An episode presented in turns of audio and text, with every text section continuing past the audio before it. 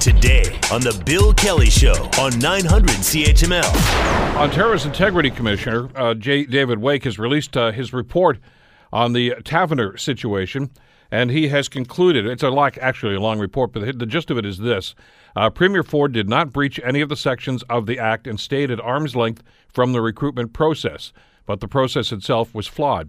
Uh, this all has to do, of course, with uh, Ron Taverner applying for it. Actually, at one point, being told that he was going to be the next OPP commissioner. He has, of course, withdrawn his name, and someone else has taken over the job. But uh, the investigation concluded that there was no wrongdoing. A, a lot of f- people are shaking their heads at the result of this uh, investigation by the Integrity Commissioner. I want to bring Duff Conacher into the conversation, co-founder of Democracy Watch and adjunct professor at the University of Ottawa. Okay, what's uh, what's your read on the uh, the result of the report? It's negligently bad. Ford offered Taverner other jobs first. Well, that means that he violated the provincial ethics law because he was offering his friend jobs. And it doesn't matter whether those jobs went through, he offered them to him. And that's a violation of the law, so we should have found that he violated the law for doing that.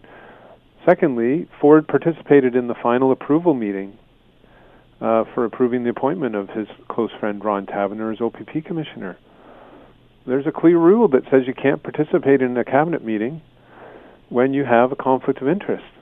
And he had a conflict of interest. And then third, uh, Ford claims, and the, the, his senior staffers back him up, that he didn't participate in other parts of the process, but his senior staff did. Dean French, his chief of staff.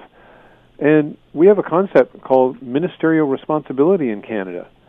And the clear rule is that when your staff is doing anything, you're responsible as the minister. They're doing it on your behalf automatically. And he just ignores that and says, no, no, it was Dean French doing all this stuff, not Ford, and therefore it was okay. No, it's not okay. When your staff, as a minister, does anything, they do it on your behalf, always. That's the rule. They can't act on their own. The Bill Kelly Show, weekdays from 9 to noon on 900 CHML.